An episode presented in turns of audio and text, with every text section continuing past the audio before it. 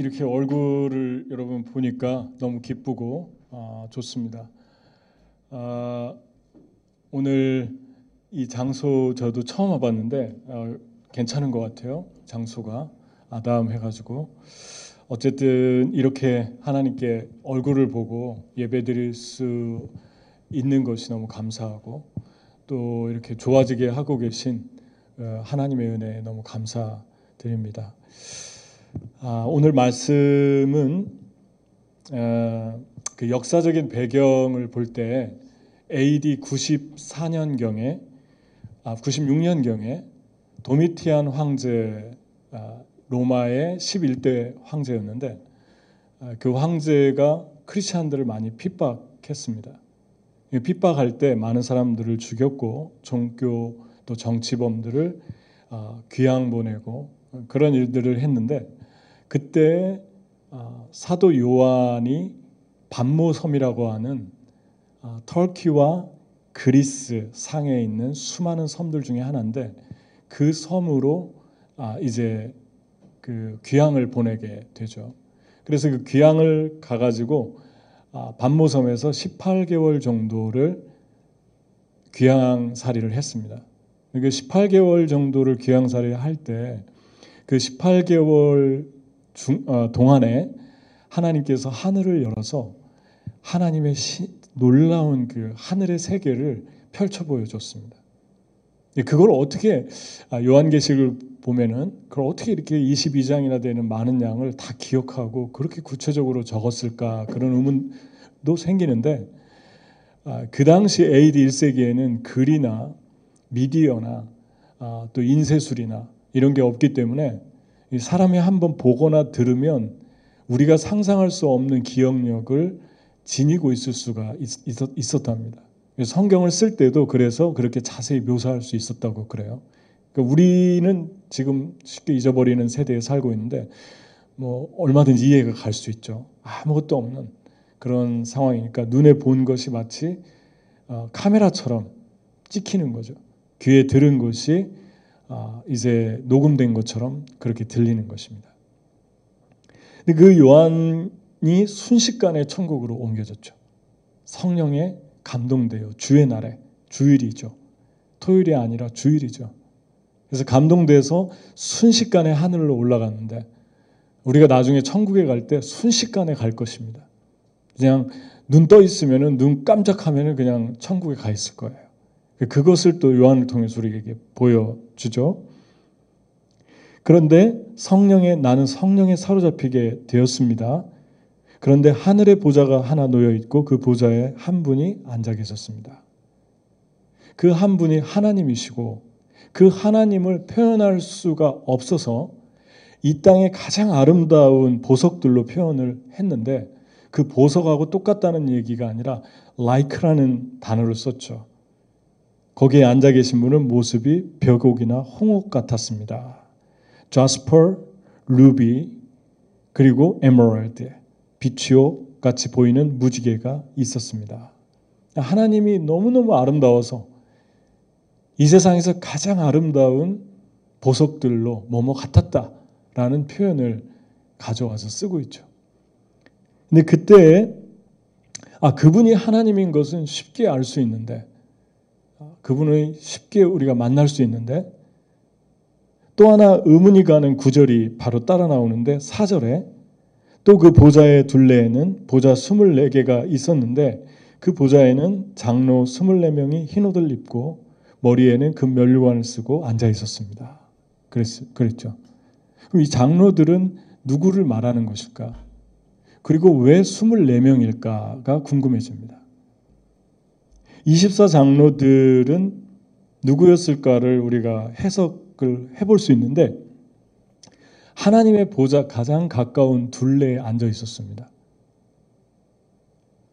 그리고 이 사람들이 특별히 선택된 사람들임을 아, 알수 있는데 영어로는 그냥 elders 그랬습니다.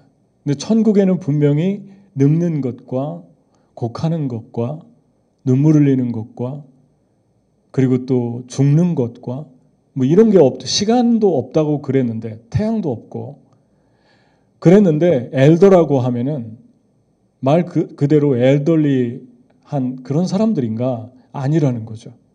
천국에는 그런 개념이 없기 때문에 어, 어떤 나이나 어, 어떤 시간의 개념으로 이분들을 알 수 없다는 것입니다.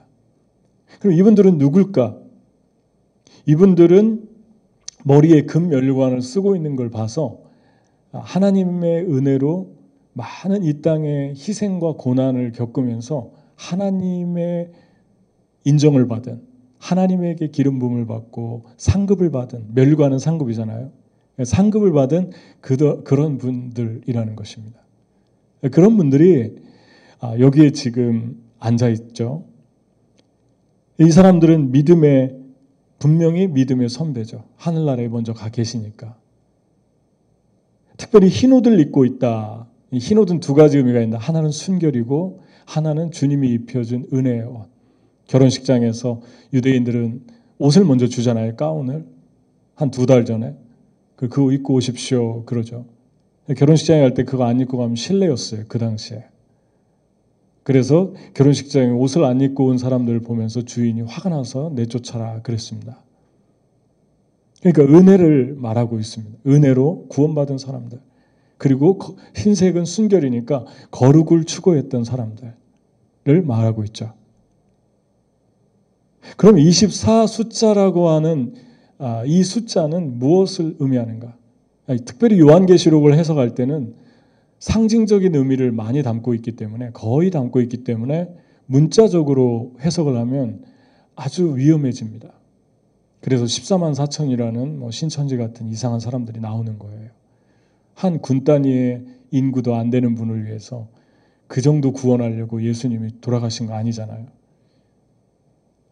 그럼 24라고 하는 숫자는 무엇일까? 5장에 보면은 지금 4장을 읽었죠.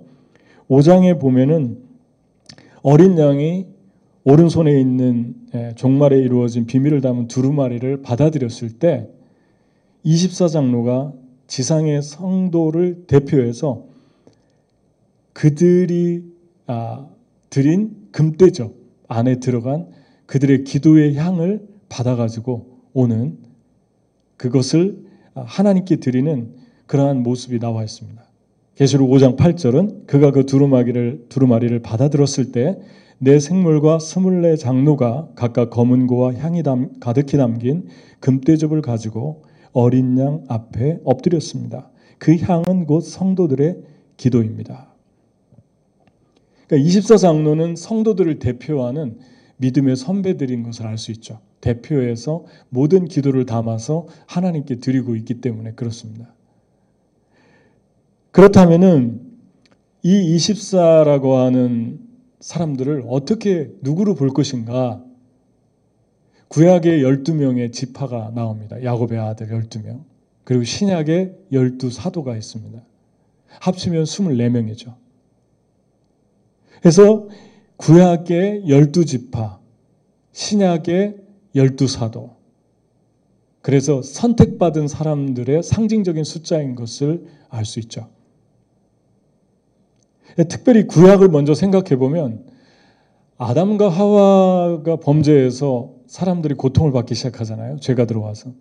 그 죄를 구속하기 위해서 하나님이 계획을 세웠는데 그 계획의 가장 모델로 뽑은 민족이 바로 이스라엘 민족입니다.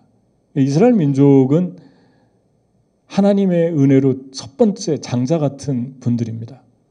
그들을 통해서 하나님이 열방 세상 땅 끝까지 하나님의 뜻을 드러내기 위해서 그들을 선택했다는 것을 알 수 있죠. 그 예가 아, 야곱의 열두 아들 중에 열한 번째 아들인 요셉이 있는데 이 요셉이 아, 애굽으로 들어가게 되죠. 형들에게 시기를 받아서 팔려서 애굽에 들어가게 되죠. 네, 애굽에 들어가서 형제들을 다 애굽에 부릅니다. 그런데 그 과정에서 요셉이 총리가 되기까지 아, 그가 팔려갈 때 17세였고 총리가 됐을 때 30세였으니까 거의 13년 세월 동안 그 기간 동안에 이루어진 다른 형제들 다른 형제들 10명, 야곱과 이 요셉의 관계를 통해서 이 형제들이 많이 고통을 받잖아요. 창세기를 우리가 같이 공부하고 말씀을 상고했는데 그 창세기에 보면은 너무 큰 관계의 어려움을 통과하게 됩니다. 그래서 형들이 나중에 뉘우치고 회개하고 유다 같은 경우도 죄책감에 깊이 빠지고 요셉이 또 용서하고 또 왔다 갔다 하면서 아버지에게 가서 또 베냐민도 데려와야 되고 그런 번거로운 과정을 통해서 그 내면에 있는 그들의 시기와 질투와 죄악된 성품과 그런 것들이 다 수면으로 올라오죠. 그것을 여과 없이 창세기와 출애굽기가 적나라하게 펼쳐서 보여줍니다. 근데 그런 사람들을 믿음의 조상이라고 얘기합니다. 히브리서 11장에 보면 자랑스럽게 정말 언어하면서 이런 삶을 살았다. 근데 아무리 봐도 우리가 봐도 그렇게 흠모할 만한 그런 성품을 가진 사람들이 아니었잖아요. 아브라함도 그랬고 야곱도 그랬고 이삭도 그랬고 레위도 그랬고. 그런데 레위, 모세, 여호수아, 갈렙, 다윗, 솔로몬, 요시야, 히스기야, 수르바벨, 다니엘, 이사, 선지자 이런 많은 창세기에서부터 나오는 출애굽기, 레위기, 민수기, 신명기 마지막까지 나오는 그 모든 사람들을 통해서 결국은 이스라엘과 주변 국가인 이라크와 이란, 페르시아, 바벨론, 이라크 이런 나라들까지 다 포로까지 보내면서 그들을 흩으시면서 하나님의 말씀을 전하게 하십니다. 그리고 하나님의 사람들이 사는 모습을 세상에서 세상 사람들로 보게 만드시죠. 그래서 그 열두 지파에서 나온 이스라엘 민족들이 세상 곳곳에 가서 요셉처럼 예수 하나님 하나도 모르는 그 애굽의 수만 수천의 신들이 있는 그 땅에 가서 요셉처럼 사니까 금방 눈에 드러나잖아요. 그거를 다 애굽 왕부터 시작해서 다 보게 하고 모세 같은 사람을 통해서 애굽 국민들이 다 보게 하고 다니엘 같은 사람들을 통해서 하루에 세 번씩 기도하는 그 다니엘 그 모습을 보면서 다 보게 하고 아 그래서 그 사람들 때문에 하나님이라고 하는 단어를 알게 되고 하나님을 배우게 되고 인식하게 시작합니다. 그러니까 이 12명에서 우리가 볼 때 이 12명은 인격적으로 결함이 너무 많고 뭐 그렇게 우리랑 비교해도 별로 그렇게 흠모할 만한 분들이 아니었지만 그분들을 통해서 결국은 열방으로 복음이 증거되고 많은 사람들이 하나님을 보는 그런 놀라운 일들을 이루셨습니다. 그래서 그 12명, 구약의 12명이 중요합니다. 그 12명에서 계속 하나님의 사람들이 나오잖아요. 뭐 예를 들면 모세. 모세가 위대 하지만 모세보다 더 위대한 사람이 있다고 그랬잖아요. 모세의 어머니 요게벳 갈대 상자를 만들고 그 갈대 상자에 아기를 담아서 거의 죽을 죽을 죽을 거야. 해봤자 할 거야. 그렇게 생각할 수밖에 없는 상황 속에서 믿음으로 아이를 석 달 동안 감추고 그 갈대 상자를 만들어서 그 갈대 상자를 물 하나 새지 않게 꼼꼼하게 다 역청 지금의 아스팔트 같은 성분의 그러한 글루로 다 막고 물이 새어나지 않게 방수하고 띄어보내고 하나님께 맡기고 믿음으로 띄어보내고 그런 훌륭한 어머니 예, 아버지가 누구였습니까? 아버지가 레이였잖아요. 레이는 창세기에서 자기 여동생이 폭행을 당했다고 세겜 사람들을 가서 시몬하고 합작해가지고 다 죽인 사람이에요. 용서받을 수 없는 살인자예요. 살인자도 끔찍하고 잔인한 학살자예요. 그런데 하나님께서 그 레위를 불쌍히 여겨서 애굽으로 갔을 때 레위에게 다시 기회를 주지 않습니까? 레위 족속에서 모세가 나오고 레위 족속에서 제사장들이 나오고 레위 족속에서 고라 자손이 나오고 레위 족속에서 하나님을 예배하는 민족을 통째로 구원한 모세 같은 사람이 나오고 이걸 어떻게 표현할 수 있습니까? 은혜로밖에 표현이 안 되잖아요. 도저히 다시 회복될 수 없는 그런 사람들. 레이하고 시몬만 야곱이 축복할 때 축복이 아니라 거의 저주에 가까운 소리를 들었지 않습니까? 그런데 상황을 다 바꾸잖아요. 레이 같은 사람은. 애굽에 들어가서 새로운 인생을 시작하고 결국 그 레이의 변화가 요게벳으로 이어졌겠죠. 아버지의 영향을 받았겠죠. 그리고 그 요게벳은 믿음으로 갈대 상자를 띄우고 모세를 하나님의 사람으로 세웁니다. 그리고 그 모세는 이스라엘을 통째로 구원하는 이스라엘만 구원한 게 아니라 그 모세를 통해 구원받은 사람 속에서 계속 하나님의 자손들이 온 열방에 영향력을 끼치는 그런 모습을 우리가 만나게 되잖아요. 신약 신약도 마찬가지. 동일한 원리잖아요. 예수님이 이 땅에서 이루신 두 가지를 꼽으라 그러면 하나는 십자가를 지고 우리 죄를 담당하고 죽으신 것이고 또 하나는 뭐죠? 제자 12명 선택해서 제자에게 모든 걸 걸으신 거예요. 그 12명을 생명을 다해서 사랑했고 왜냐하면 한꺼번에 120명, 1200명, 12000명 우리 다 사랑할 수 없잖아요.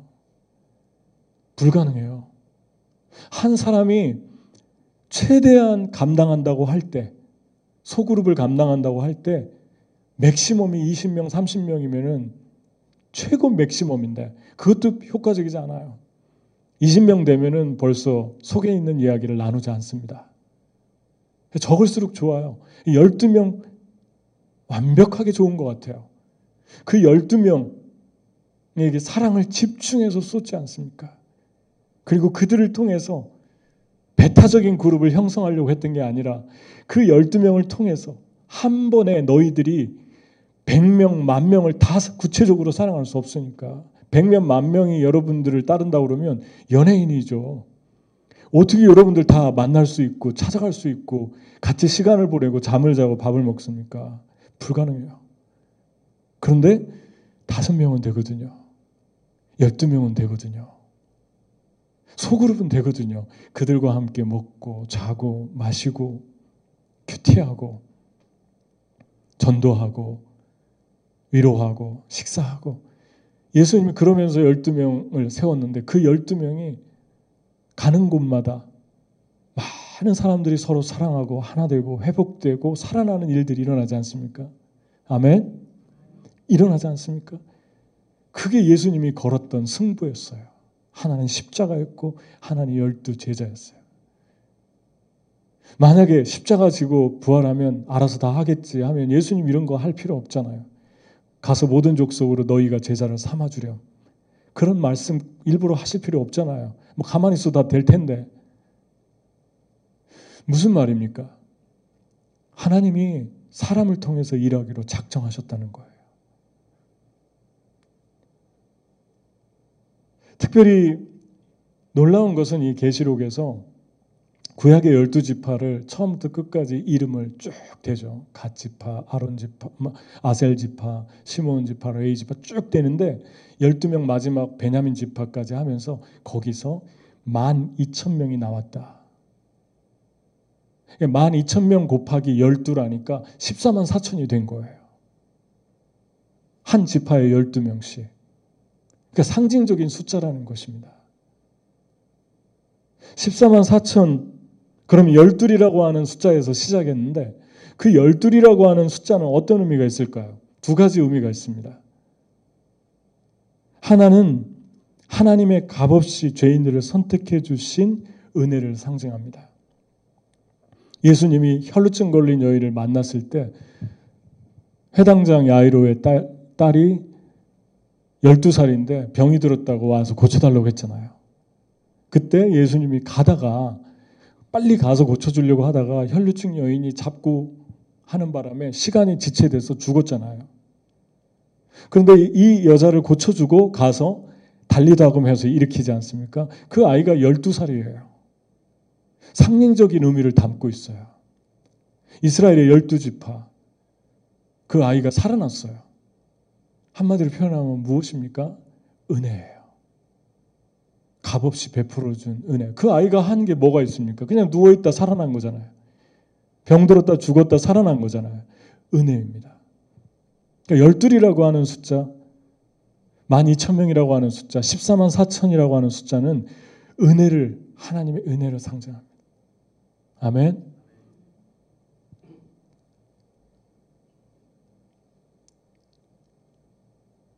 여러분 사도들을 은혜로 선택했고 혈루증에서 나음을 입은 여인마저도 몇 년 동안 고통받았죠? 혈류증으로?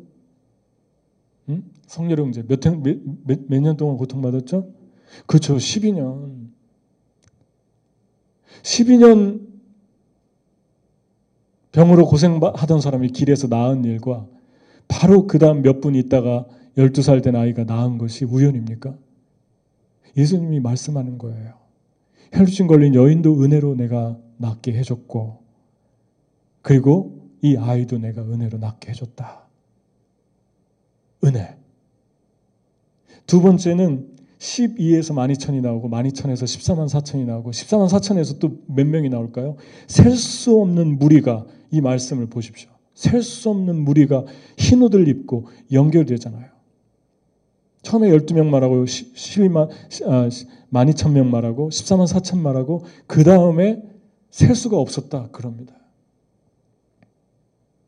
성전에서 에스겔스에 보면 성전에서 흐른 물이 문지방을 타고 흘러서 그 물이 조그마한 시내를 이루고 강을 이루고 큰 바다를 이뤄서 거기에 고기 잡는 어부들이 배를 띄우고 그, 빛, 그 빛이 물가에마다 나무들이 주렁주렁 맺혀서 아름다운 열매를 맺었다.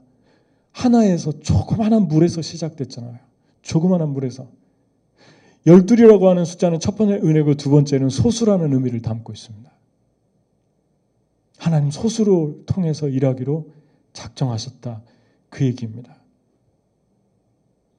그러니까 이일 후에 내가 보니 각 나라와 족속과 백성과 방언에서 아무도 능히 셀 수 없는 큰 무리가 나와 흰옷을 입고 손에 종려가지를 들고 보좌 앞과 어린 양 앞에 서서 큰 소리로 외쳐 이르되 구원하심이 보좌에 앉으신 우리 하나님과 어린 양에게 있도다 하니 이 셀 수 없는 무리가 어디서 나왔습니까? 14만 4천에서 나왔어요. 14만 4천은 어디에 나왔죠? 12,000명에서 나왔어요. 12,000명 어디서 나왔죠? 12명에서 나왔어요. 12명의 시작은 누굽니까? 하나님, 예수님. 아멘. 그 하나님께서 소수의 한 사람 한 사람을 정말 깊게 사랑하라는 것입니다. 할렐루야. 그게 교회입니다. 그게 하나님이 우리에게 이 시대, 코로나를 지나고 있는 이 시대에 다시 주시는 메시지입니다. 여러분 역대상 역대하 말씀 잘 알죠. 혹 내가 하늘을 닫고 비를 내리지 아니하거나 혹 메뚜기로 토산을 먹게 하거나 혹 연병으로 내 백성 가운데 유행하게 할 때 내 이름으로 일컫는 내 백성이 그 악한 길에서 떠나 스스로 겸비하고 기도하여 내 얼굴을 구하면 내가 하늘에서 듣고 그 죄를 사하고 그 땅을 고칠지라. 내 백성이 내게 구하면 이게 언제 하신 말씀이죠? 솔로몬이 하나님께 성전을 지어서 바치고 이렇게 해달라고 기도했는데 저녁에 솔로몬 혼자 했을 때 하나님이 응답하신 말씀이에요. 그러니까 솔로몬 혼자 들은 거예요, 먼저. 한 사람이.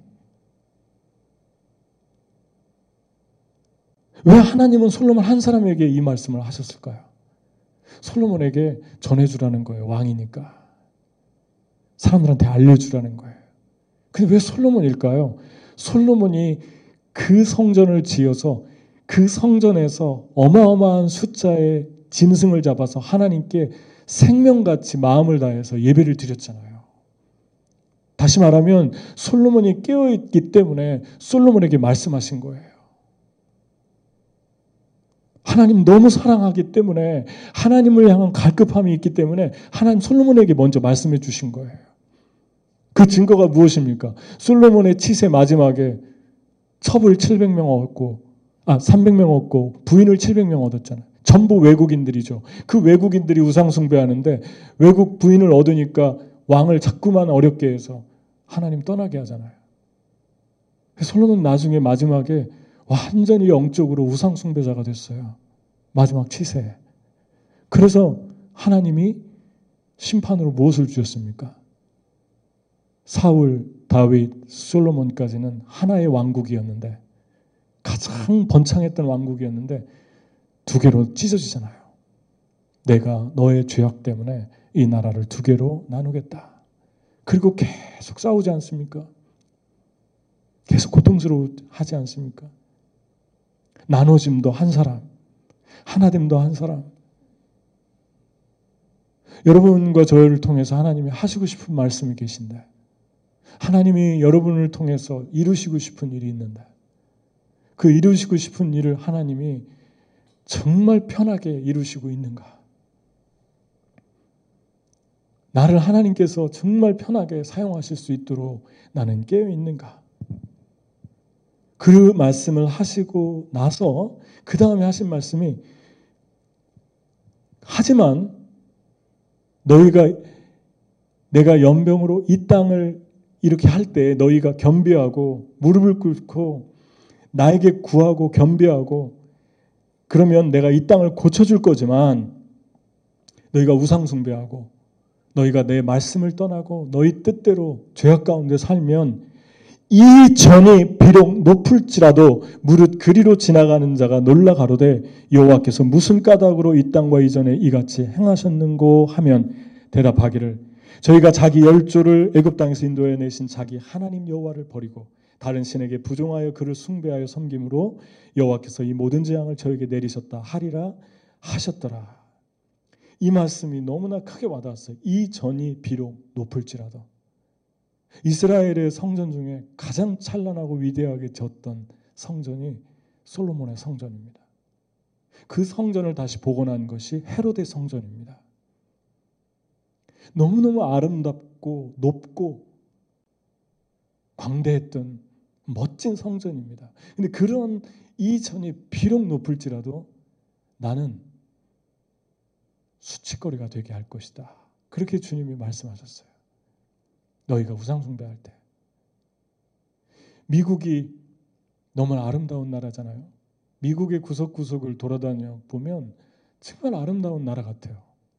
저도 이쪽 동부에 살 때는 많이 안 다녔어요. 이쪽을 많이 안 다녔는데 최근에 와가지고 시간도 많이 있고 그래서 여기저기 이렇게 캠핑도 가고 뭐 또 이렇게 시간도 보내고 야외에서 그런 시간을 가진, 갔는데 너무너무 아름다운 것 같아요. 그 아름다움이 하나님 주신 은혜의 땅인데 청교도들이 믿음으로 세운 땅인데 이 땅을 지금 하나님이 전염병으로 창궐하게 하고 있잖아요. 그럼 성경에서 말씀하고 있잖아요. 뭐 하라고 말씀했습니까? 전염병이 올 때. 겸비하고 내 얼굴을 찾으면 내가 하늘에서 듣고 그 땅을 고쳐줄 것이다. 정말 이렇게 하나님 찾고 있는가? 정말 금식하면서 회개하면서 가슴을 치면서 하나님께 돌아오고 있는가? 아니면 우리는 백신을 더 하나님보다 기다리고 있는가? 백신이 우리의 하나님이 되어서 그 백신만 오시면 모든 것 속에서 우리를 구원해 주실 것 같은 그 갈망으로만 차 있는가? 여러분, 감사하게도 뉴욕은 그래도 건물의 50%가 모일 수 있도록 한 판사가 판결을 내려줬어요. 다른 주는 25%인데. 왜 그랬냐면요. 일반 상가나 다른 모임에서 50% 모이는데 교회만 25%로 해놨어요. 그러니까 판사가 그거는 잘못된 것이다. 페어하지 않다. 그럼 너희가 흑인 폭동, 흑인이 억울하게 죽은 것으로 싸우고 있는 그 기자가 그렇게 멋있게 썼더라고요. while이라는 단어. while 너희가 이 법을 이렇게 주창하는 자들이 이 땅의 저스티스를 위해서 디스크리미네이션을 위해서 너희가 싸우고 있는 그 동안에 너희는 왜 교회에만 유독히 25%로 선을 긋느냐? 그러면서 그 두 개를 비교해 놨어요. 여러분, 너무 감사한 일이지 않습니까? 이런 분들이 있다는 것이. 저는 여러분, 몽골에서, 아, 가끔 물어보시는 것 같아요. 몽골에서 뭐가 제일 힘드셨, 힘드셨어요? 뭐 1년밖에 안 되는데 뭐 그렇게 아, 뭐 힘들었겠습니까? 거기서 온전히 산 시간은 6개월이에요. 나왔다가 못 들어가고 지금까지 있는데. 근데 그 사는 그 상황은 한국의 70년대, 80년대 같아요. 그러니까 뭐 예를 들면은 뭐 휴지를 하나 사러, 간, 사러 간다 그러면 고를 필요가 없어요. 그냥 있으면 빨리 눈에 보이면 가지고 와야 돼요. 그냥 가지고 와야 되고. paper towel도 팔긴 하는데 이렇게 좋은 미국처럼 이렇게 좋은 paper towel이 아니에요. 그러니까 물건 하나하나도 그냥 있으면 고를 여유 없이 그냥 가져와야 되고 한국의 70년대, 80년대처럼 택시도 다섯 여섯 명이 낑겨 타야 되고 quarter 하나만 내면 250원만 내면 같이 탈 수 있고 그 사는 게 좀 열악하죠. 그런데 그런 게 그렇게 힘들지는 않은 것 같아요. 한국에서 그런 시절을 겪어서 그런지 가장 힘든 시간은 외로움이었어요. 아마 지금이 가장 외로운 것 같아요. 왜냐하면 언어가 안 되니까 사람들을 봐도 몽골 분들을 봐도 깊이 교제할 수도 없죠. 그냥 얼굴 보고 웃는 수준이죠. 그리고 깊은 대화를 나눌 수가 없죠. 그러니까 깊은 외로움이 있어요. 그 외로움은 가족의 그리움, 또 사랑하는 사람들에 대한 그리움, 전에 익숙하게 오랜 세월 같이 살고 생활했던 외로움, 그 외로움이 생각보다 좀 파도처럼 생각보다 볼 때는 슬슬 치는 것 같은데 물속에 들어가면은 세잖아요. 그런 것처럼 아무것도 아닌 것 같은데 조금 세요. 그 외로움에. 시편 기자의 고백이 맞는 것 같아요. 큰 물이 나를 덮소이다. 고난을 그렇게 표현했잖아요. 큰 파도가 나를 덮는 것 같은 그런 시간들이 있어요. 여러분 코로나 시대에 가장 힘든 게 무엇이었습니까? 무엇입니까 지금? 아마 여러 가지가 있겠지만 제가 볼 땐 외로움일 거예요. 뭐 재정도 어렵고 또 여러 가지 사업도 어렵고 뭐 다 어렵지만 외로움일 거예요. 사람을 못 만나고 외로워지면 사람의 감정이 이상해집니다. 감정 컨트롤이 잘 안 돼요. 그러니까 감정이 갑자기 슬퍼졌다가 갑자기 기뻐졌다. 갑자기 답답해졌다. 이게 그러지 않았는데 그런 우리의 모습들을 발견하게 되는데 왜 그러냐면 하나님이 서로 모여서 얼굴 보고 살게 만드신 거예요. 사람들을 보고 소셜하게 만나고 사랑하고 사랑받고 사랑 주고 이렇게 살아야 되는데 너무 고립되니까 사람들의 마음이 자기 자, 자기 이모션이 자기 어떤 감정이 컨트롤이 안 되는 게 치유가 일어나지 않는 거예요. 치유는 여러분 그냥 꼭 어떤 치유 시간에 기도 시간에만 일어나는 게 아니에요. 사람 만나서 대화하다가도 치유가 일어나고 일상적인 아무것도 아닌 이야기 한마디 하다가도 치유가 일어나고 감정이 해소가 되고 그런 깊은 외로움의 시간들을 이 코로나에 많은 사람들이 보내고 있죠. 이 시간들 속에서 여러분과 제가 꼭 기억해야 될 것은 하나님이 나를 통해서 이렇게 지치고 힘들어하는 영혼들을 소망을 주고 싶어 하신다는 거예요. 그들을 깨우고 싶어 하신다는 거예요. 그러려면 어떻게 됩니까? 솔로몬처럼 깨어 있어야 합니다.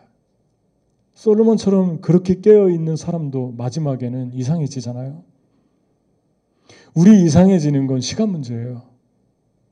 어, 대단한 일을 했어도 대단한 주님을 대단하게 섬겼어도 대단한 업적을 이루어냈어도 우리 이상해지는 건 그냥 시간 문제예요. 여러분과 저희 영혼이 깨어 있.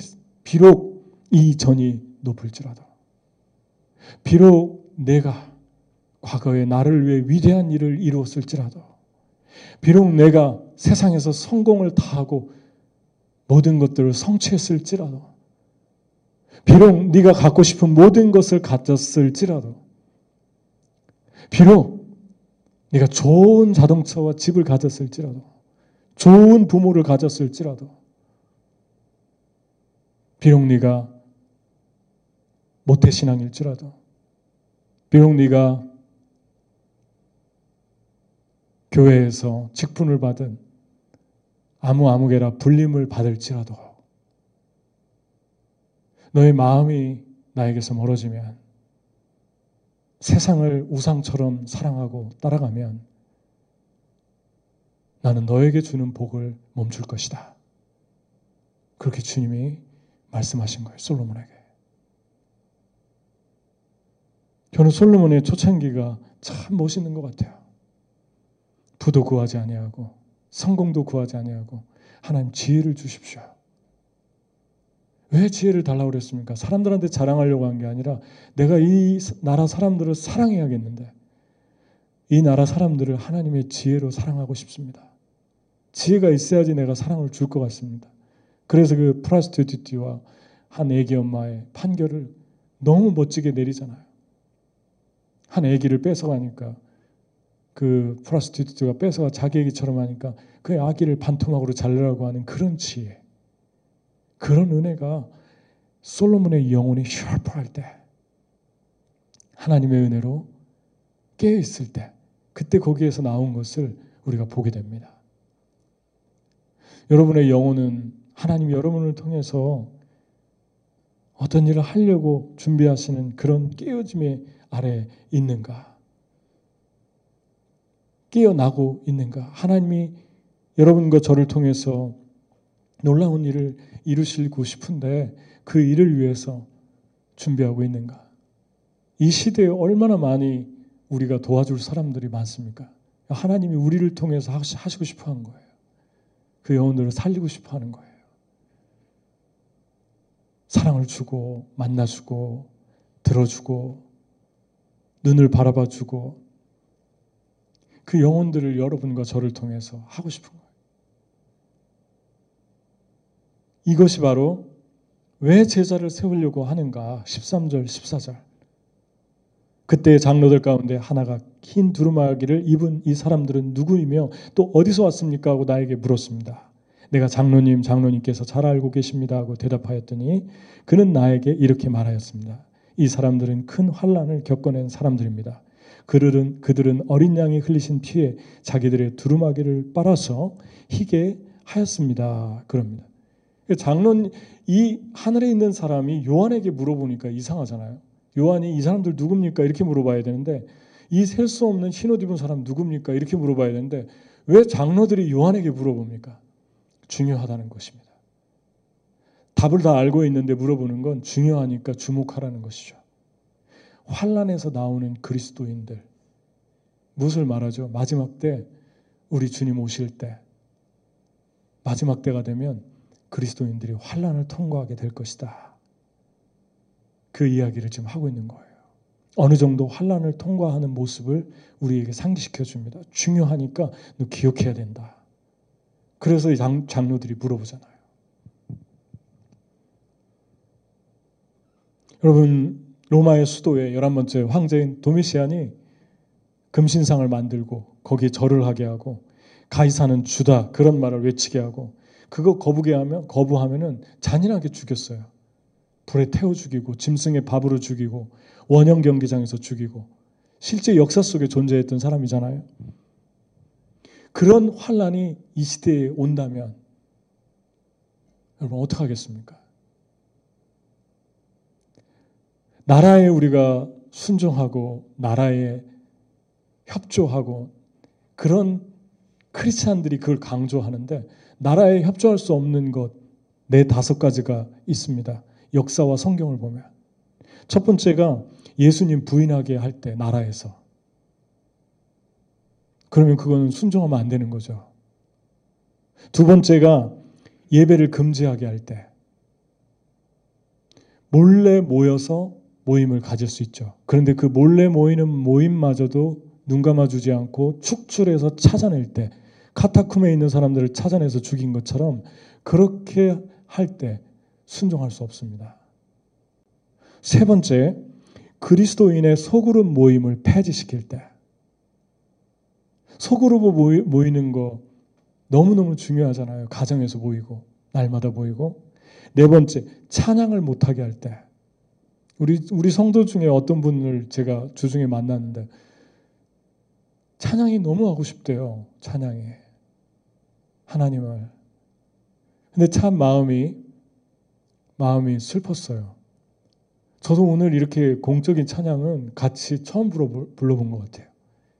혼자 뉴저지에 있는 성교관을 준 교회에 들어가서 기타를 치면서 혼자 하나님을 예배하고 30분 이상씩 찬양 가끔씩 하고 그랬는데 이렇게 성도들하고 같이 찬양하니까 가슴이 벅찬 것 같아요. 여러분 찬양 못하게 할 때 순종할 수 없어요. 다섯 번째 말씀을 전하고 가르치는 것을 금지할 때. 이 사람들은 큰 환란에서 나오는 사람들인데 그 어, 어떤 걸 특별히 하다가 걸렸냐면 계시록 7장 14절에 그 어린 양이 다섯째 봉인을 뗄 때 나는 제단 아래에서 하나님의 말씀 때문에 또 그들이 말한 증언 때문에 죽임을 당한 사람들의 영혼을 보았습니다. 그러니까 마지막 때는 어떤 환란에 두드러지는 환란이 하나가 있는데 하나님 말씀 전하는 걸 공개적으로 못하게 하는 거예요. 그러니까 하나님 말씀이 얼마나 능력 있나 아시겠죠, 여러분? 하나님 말씀 여러분 사랑해야 됩니다. 하나님 말씀 정말 잘 전해야 됩니다. 여러분과 제가 거리에 나가서 저는 지금 도로를 얘기하는 게 아닙니다. 도로와 거리는 차이가 있어요. 도로는 차들이 다는 데고 거리는 사람들이 다니는 곳입니다. 거리는 상점들이 있고 시장이고 인간미가 있고 서민들의 허파와 같은 곳이죠. 도로가 죽으면 그 도시 자체가 죽습니다. 근데 그 거리를 가서 복음을 전할 수 없잖아요. 이미 그 시대가 되어버렸어요. 아마 제가 볼 때 모르긴 해도 앞으로 향후 몇 년 동안은 아무에게도 일대일로 다가가서 복음을 전할 수 없을 거예요. 가족들에게 하나님 말씀을 전할 수 있겠죠. 그들이 거부할 거예요. 여러분, 빛이 있는 동안에 일하자. 저녁이 오리니 밤이 오리니 그때는 일하고 싶어도 일할 수 없다. 그렇게 예수님 말씀했습니다. 여러분의 삶에 저의 삶에 아직 빛이 있어요. 마스크 다 끼고 다니면서 힘들지만 그래도 빛이 있어요. 하나님 찬양할 수 있고 하나님 예배할 수 있어요. 하나님 말씀 아직 못 전하게 하지 않는 그런 시대는 아니에요. 네, 제가 얼마 전에 들으니까 캘리포니아에서 가버너들이 예배를 못 드리게 다 중단시켰다고 그래요. 순종해야 합니까? 제가 캘리포니아에 있다면 전 순종하지 않습니다. 소그룹이라도 모르게 모여서 저는 예배 드릴 거예요. 몽골은 11월 달에 이미 폐쇄를 하고 러시아와 중국 국경을 닫았고 학교를 폐쇄하고 교회를 다 폐쇄했는데 12월 달에는 아무도 예배 드릴 수 없었어요. 지금도 교회를 오픈하지 않았어요. 거의 이제 수개월이 지났는데. 그런데 그 성도들이 페이스북으로 계속 예배를 드리고 있습니다. 이런 것까지 다 막, 막는다면, 못 모이게 한다면, 그거에 대해서 나라에서 하니까요. 나라에 순종해야죠. 그러면 사도행전에 나온 이야기는 어떤 걸까요? 사도행전에서 베드로가 말씀을 전하다 감옥에 끌려갔는데 때리고 위협하고 협박하면서 다시는 전하지 말라 그랬는데 돌아와서 또 전하잖아요. 아, 베드로 그렇게 하면 안 되죠. 나라에 순종해야죠. 이렇게 말할 것입니까? 상황은 좀 다르지만 비슷한 상황이라는 것입니다. 우리가 깨어 있을 때 그걸 감지할 수 있는 거죠. 깨어 있지 못하면 그냥 넘어가는 거예요. 법이라는 이름으로. 나라라고 하는 질서 속에 파묻혀 가는 거예요. 여러분, 하나님 말씀의 증언 때문에 죽임을 당한 사람들이 있습니다. 근데 놀라운 것은 하나님과 천국은 보이지 않지만 천국에서 환란을 겪고 나오는 자들을 다 보고 있었다는 거예요. 그리고 24장로가 요한한테 물어봤습니다. 저들은 누구냐? 여러분과 제가 환란을 겪고 예수님 때문에 그 환란을 통과하면서 예수님 때문에 고난받고 희생하면서 지나오는 길들이 가치가 있다는 것입니다. 왜냐하면 24 장로들이 그걸 물어보잖아요. 저들은 누구냐? 우리가 생각할 때는 아무것도 아닌 것 같은데 하나님이 그거 되게 크게 본다는 것입니다. 환란 속에서 예수님 사랑할 수 없는 상황 속에서 예수님 예배할 수 없는 그 상황 속에서 예수님께 예배하려고 하고 하나님 사랑하려고 하고 없고 힘든데 나누려고 하고 초대교회처럼 초대교회가 왜 매일 모였나 알겠죠? 예배 못 드리게 하니까 모인 거예요. 예배 매일같이 모인 거예요. 핍박하니까 모인 거예요. 정신이 바짝 나가지고 모인 거예요. 그래서 핍박이 일어나면 사인이에요. 부흥과 추수가 오고 있다는 사인이죠. 못 모이게 해보십시오. 그리스도인들에게. 아마 가슴이 뜨겁게 뜨겁게 하나님을 향한 사랑으로 불타오를 거예요. 아멘. 여러분, 한 영혼을 세우는 것이 쉽지 않은 것임을 우리는 압니다. 예수님도 마지막에 십자가 돌아가시고 나니까 다 뿔뿔이 흩어졌잖아요. 그런데 예수님이 한 사람 한 사람 찾아가지 않습니까?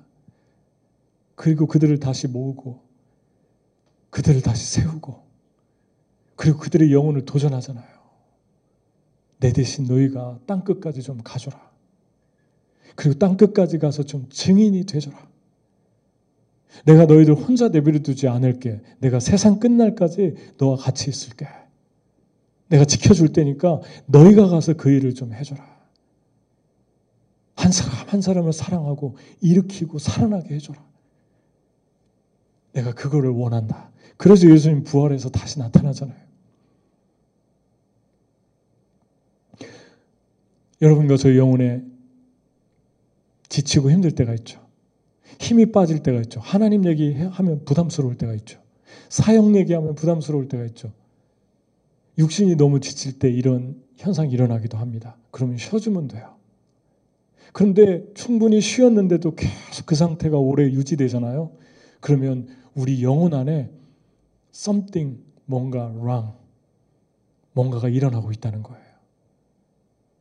어디에서 이 천사들의 찬양이 어디에서 본 것 같은데 이 계시록을 쓸 때는 90년에서 100년이었는데 이 천사들이 똑같이 구약에 어디에 또 나타나죠. 이사야서 6장에 나타납니다. 스랍들이 서로 창화하여 가로되 거룩하다 거룩하다 만군의 여호와여. 두 날개로 얼굴을 가리고 두 날개로 발을 가리고 두 날개로 저으면서 하나님을 찬양하고 하나님을 찬양하는데 그 스랍들이 찬양인데 여기 또 나온 거예요. 갭은 이사야와 요한계시록은 800년의 차이가 나는데 BC 7세기에 써져 있으니까 우리가 알 수 있는 거 몇 가지가 있는데 천사는 죽지 않는다. 두 번째 어떻게 거룩하다 거룩하다 그 지루한 찬양을 800년 동안 계속하고 있을까? 천국에는 시간이 없겠죠. 근데 우리 우리에게 시간이 있으니까 우리의 시간 개념으로 볼 수 있는 거죠. 똑같은 천사들이에요. 여기서도 얼굴을 가렸잖아요. 내 생물은 각각 날개가 여섯 개씩 달려 있는데 구약의 이사야 6장에도 여섯 개 달려 있잖아요. 날개 둘레와 그 안쪽에 눈이 가득 달려 그리고 그들은 밤낮 쉬지 않고 거룩합니다. 거룩합니다. 거룩합니다. 전능하신 주 하나님 전에도 계셨으며 지금도 계시며 또 장차 오실 분이십니다. 비슷하잖아요. 구약의 구약의 이 스랍들이 저마다 날개 옷을 가지고 있었다. 둘로 얼굴을 가리고 둘로 발을 가리고 둘로 날개를 날고 있었다. 큰 소리로 노래 부르며 화답하되 거룩하시다 거룩하시다 거룩하시다 만군의 주님 온 땅에 그의 영광이 가득하다. 거의 똑같지 않습니까? 90%가 똑같은 차, 천사들이에요. 구약의 이 찬양을 할 때는 이사야가 뒤집어졌죠. 이사야가 변화됐죠. 그 거룩한 성자 같은 선지자가 화로다. 내가 망하게 됐다. 내 입술이 부정하다. 내 입술을 주님 내 악을 제하여 주시옵소서 하면서 회개했어요. 그 주님이 제하여 주니까 주님이 음성을 듣잖아요. 내가 누구를 보내며 누가 나를 위하여 갈고 그때 이사야가 고백하지 않습니까? 주님 내가 여기 있사오니 나를 보내소서. 무엇을 보고 무엇 때문에 이사야가 이렇게 바뀐 것입니까? 뜨거워진 것입니까? 그 천사였어요. 천사가 날면서 거룩하다. 두 개로 얼굴을 가리고 발을 가리고 여기서도 이 찬양을 할 때 24 장로들이 제가 읽어볼게요. 그 생물들이 보좌에 앉아서 세세토록 살아계시는 이에게 영광과 존귀와 감사를 돌릴 때 24 장로들이 보좌에 앉으신 이 앞에 엎드려 세세토록 살아계시는 이에게 경배하고 자기의 관을 면류관을 보좌 앞에 드리며 이르되 그 구약에서는 얼굴을 가리고 천사들이 찬양을 할 때 이사야가 회개했는데 신약의 하늘에서는 24 장로들이 자기들이 면류관 목숨과 생명과 피를 흘려서 그것으로 대신 희생의 대가로 받은 하나님께 받은 그 상급을 다 벗어서 하나님께 드리는 일들로 다르게 나타났어요. 언제라고요? 천사들이 자기를 부인하고 하나님의 영광을 향하게 했을 때, 하나님을 찬양했을 때, 어디에서 열정이 나옵니까? 열정은 세 가지에서 나옵니다. 이 말씀에 보면. 하나는 얼굴을 가린 하나님의 영광을 향한 뜨거운 사모함의 사람들을 통해서 하나님의 열정이 계속됩니다. 열정을 죽이는 건 자기가 받는 거예요. 얼굴을 다 피고 하나님 바라보지 말고 나를 바라보세요. 그러면 열정이 죽기 시작합니다. 특히 세상에서 지도자가 되고 우리 성도들도 세상에서 많이 지도자가 된 것 같아요. 한국과 보고 그러면 여기서도 그렇고 이제 다 지도자 위치에 있는 것 같아요. 나이도 그렇고 전에는 20세 때는 보면은 다 이렇게 그렇게 살았는데 예, 좀 이렇게 거지같이 살고 그랬는데 지금은 아주 멋있어요. 지금은 다 지도자 위치에 있습니다. 근데 교회도 그렇고 세상에도 그렇고 지도자 위치에 될 때 가장 중요하고 조심스러운 게 무엇입니까?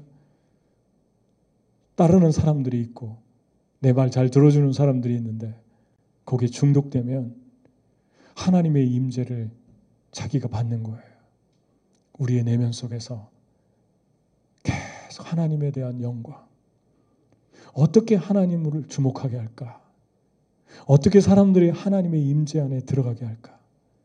어떻게 하나님을 갈망하게 할까? 그 뜨겁게 타오르는 영혼 속에서 끊어지지 않는 찬양의 열정이 종교적인 의무가 아니라 시간 됐으니까, 됐으니까 드리는 그러한 어떤 직업이 아니라 정말 그 내면 깊은 속에서 우러나는 그 찬양과 예배 그것들이 하나님을 향하게 하는 그 놀라운 은혜. 하나님 이런 사람들 통해서 일하고 싶다는 것입니다. 그러한 영혼들이 있는 곳에 하나님의 임재로 쑥 들어가는 하나님의 기름 부음을 부어 주시겠다는 것입니다. 제가 저도 얘기했잖아요. 하나님은 사람을 통해서 일하기로 작정하셨다고. 하나님 우리가 비록 낮을지라도 이 전이 비록 높을지라도 너희가 비록 낮을지라도 지금 너의 삶이 어려울지라도 궁핍할지라도 너희가 겸비하고 나를 찾으면 나는 너희가 너희를 부인하면 얼굴을 가리면 사람들의 모든 주목과 시선에 중독되지 않고 계속해서 하나님의 얼굴을 구하면 나는 너의 생애가 닿을 때까지 너를 통해서 나의 일을 이룰 것이다. 열방을 치유하고 많은 영혼들을 살릴 것이다. 그 약속을 하고 있는 것입니다. 아멘. 그런 축복이 여러분에게 임하고 있습니까? 임하게 되기를 축복합니다.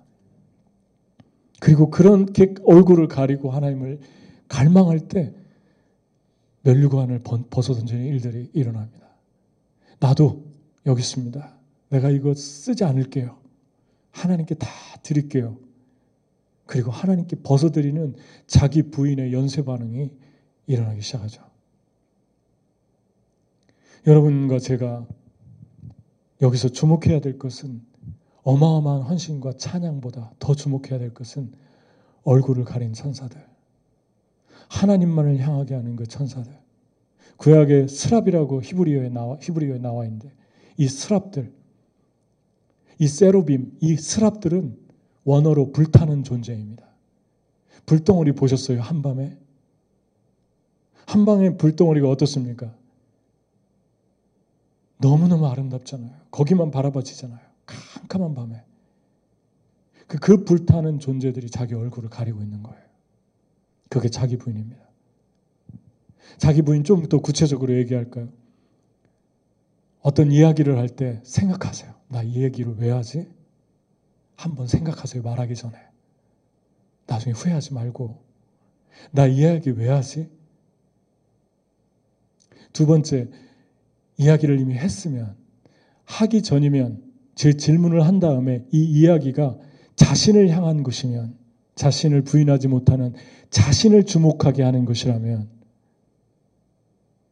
멈추십시오. 그리고 이미 해, 했으면 하나님께 회개하십시오. 주님 죄송합니다. 마음속으로 회개하십시오. 사람하고 대화하다가도 회개하십시오. 길을 가다가도 회개하십시오. 하나님 죄송합니다. 제가 또 눈이 멀었네요. 제가 또 제 자신을 보지 못했네요. 세 번째, 어떻게 부인합니까? 가장 또, 또 얘기합니다. 가장 사랑하는 사람에게 코멘트를 들으십시오. 나 완벽하다고 그렇게 자꾸 우기지 마시고 가장 사랑하는 사람에게 얘기해 달라고 하세요. 내가 못 보고 있는 블라인드 스팟이 무엇인지. 부부가 제일 좋습니다. 부부가 있으면. 싱글들은요.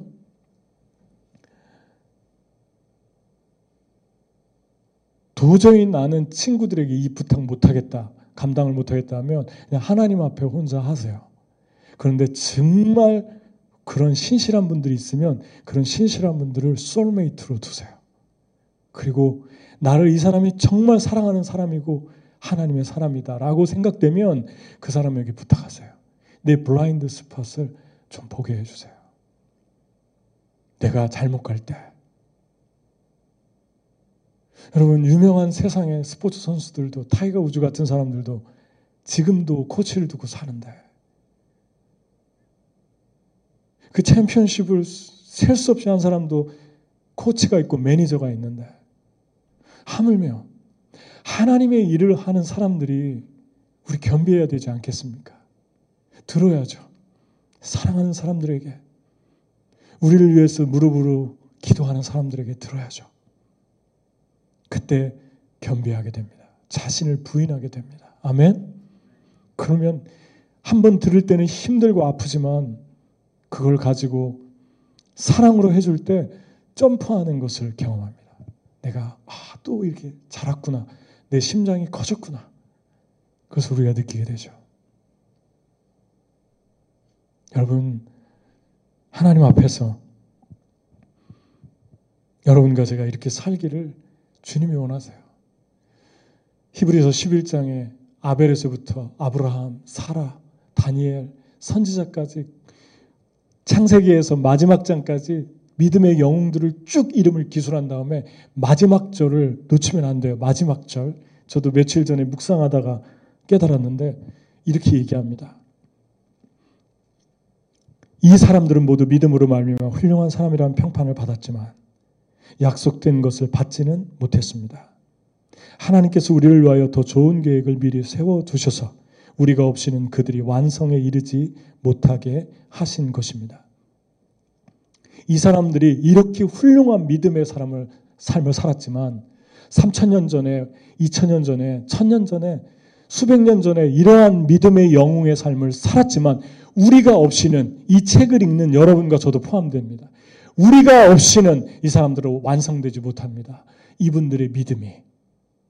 무슨 말입니까? 5천 년의 갭이 있어도, 4천 년의 갭이 있어도, 수백 년의 갭이 있어도 이 사람들이 믿음으로 사는 게 지금 여러분과 저 21세기를 살아가는 여러분과 저를 위해서 살았다는 것입니다. 이해가 되십니까? 우리의 믿음을 위해서 이 다음 절에 나오잖아요. 그러므로 구름같이 허다한 증인들을 둘러싸고 있으니까 얽매이기 쉬운 무거운 죄를 벗어버리고 온전케 하시는 이 예수를 바라보자. 이런 사람들이 줄줄이 줄줄이 나오게 하기 위해서 이, 소수의 사람들이 이렇게 살았다는 것입니다. 이렇게 살게 했다는 것입니다. 단순히 한 사람의 영웅담을 소개한 것이 아니라 바꿔서 얘기하면 어떤 것일까요? 저 여러분이 믿음으로 선택한 것, 오늘 믿음으로 주님께 예배 한번 드리는 것, 믿음으로 누군가를 도와준 것, 믿음으로 한 사람을 제자화한 것, 믿음으로 한 영혼들을 양육해 준 것, 믿음으로 선교지를 찾은 것, 믿음으로 직장 생활하면서 한 사람 바쁜데 불러가지고 점심시간 쪼개서 멘토링 해준 것. 이 모든 것이, 이 모든 것이 내가 작정한 일이다. 너를 통해서 하기로. 그들이 온전히 설 때 무거운 짐을 벗어버리고 속으로 사람들에게 영향을 주고 예수님 닮은 사람들이 나오게 한다면 하나님 갈망하고 하나님의 얼굴을 향해서 사람들에게 손을 가리키는 그 한 사람이 나온다면 너는 믿음이 완성됐다. 아멘. 그 이야기를 히브리서 11장에 하고 있는 거예요. 이 말씀을 우리가 깊게 묵상하지 못하면 히브리서 11장은 믿음의 전기로 끝나는 거예요. 아, 그분들은 그랬대. 하나님 그분들 그랬대. 그 말씀 하시려고 이분들을 일으키는 것이 아니라 2000년이 지나도 5000년이 지나도 3000년이 지나도 수백 년이 지나도 주님의 일을 계속 하고 싶어서 이분들을 부른 거예요. 이분들 돌아가시고 없지만 모든 사람들이 증언을 받되 약속을 받지 못하고 죽었지만 그들이 믿음으로 말하느니라. 그렇게 히브리서에 말씀하고 있습니다. 하나님은 저 여러분을 통해서 이 땅에 하실 일이 있습니다. 저 여러분이 이 천사들처럼 끊임없이 주를 찬양하기를 원합니다. 아멘. 지치지 않고 똑같은 거룩하다, 거룩하다, 만군의 여호와여 하나님 거룩이십니다. 거룩을 잃어버리면 열정이 금방 금세 죽습니다. 열정이 금방 식어집니다. 거룩과 열정, 거룩과 불은 붙어 있어요. 우리의 삶이, 우리의 행동이, 우리의 언어가, 우리의 모든 에리튜드가 거룩을 상실하면 다 소멸됩니다. 세 가지. 얼굴을 가리는 것, 거룩을 추구하는 것, 멸관을 벗어버리는 것. 다 연결되어 있습니다. 여러분, 여러분과 저는 땅 끝에서 우리 주님 앞에 이렇게 만나면 좋겠어요. 여러분과 저를 통해서 수없이 많은 영혼들이 일어나는 그 열매 가득 찬 열매 가지고 이렇게 만났으면 좋겠어요. 아멘. 땅 끝에서 열매를 가지고 주님 앞에 서는 그날까지 그 사람이 몽골 사람이 됐던 미국 분들이 됐던 한국 분들이 됐던 영혼이라면 가르지 않고 그 소수의 사람들을 뜨겁게 사랑하고 그래서 제가 외로움 속에 느낀 것은 그것입니다. 야, 미국 있을 때 참 만난다고 사람들 가족보다 더 많이 만났는데 많이 만난 게 아니었구나. 저는 그걸 뼈저리게 느꼈어요. 더 만날 걸. 더 밥 같이 먹을 걸. 더 얼굴 많이 볼 걸. 외로우니까 그 생각밖에 안 나요. 많이 만난 게 아니구나. 많이 만나면 두려워해요. 그죠? 많이 만나면 두려워해요. 아이고 이러다가 두려워할 게 아니구나. 그 반대로 살아야겠구나. 더 만나야겠구나. 진하게 만나야겠구나. 기다리지 말고 먼저 연락하시고 기다리면요 외로워집니다. 기다리면 거절하지 않아도 거절하는 사람이 됩니다. 기다리지 말고 기다리지 말고 더 찾아가고 더 사랑하고 더 만나고 더 안아주고 더 기도해 주십시오. 이 사람들에게 주는 축복이 계시록 7장 15절에 17절 다섯 가지가 나와 있습니다. 집에 가서 읽어보고 숙제로 줄 테니까 저에게 한 번 더 설교하라고 그래서 제가 다음번에 와서 물어볼게요. 다섯 가지 축복이 있습니다. 얼굴을 가린 제자의 축복입니다. 두 가지 질문하고 마치겠습니다. 나는 열정의 기준 다섯 가지를 경험하며 사는가? 그리고 나는 제자를 세우는 제자인가? 얼굴을 가린 제자를 세우는 제자인가? 내가 아니라 예수님 사랑하게 하는 제자인가? 예수님 얘기만 나와도 눈물 흘리게 하는 제자인가? 예수님께 더 목마른 사람들이 일어나게 하는 제자인가? 같이 기도하겠습니다.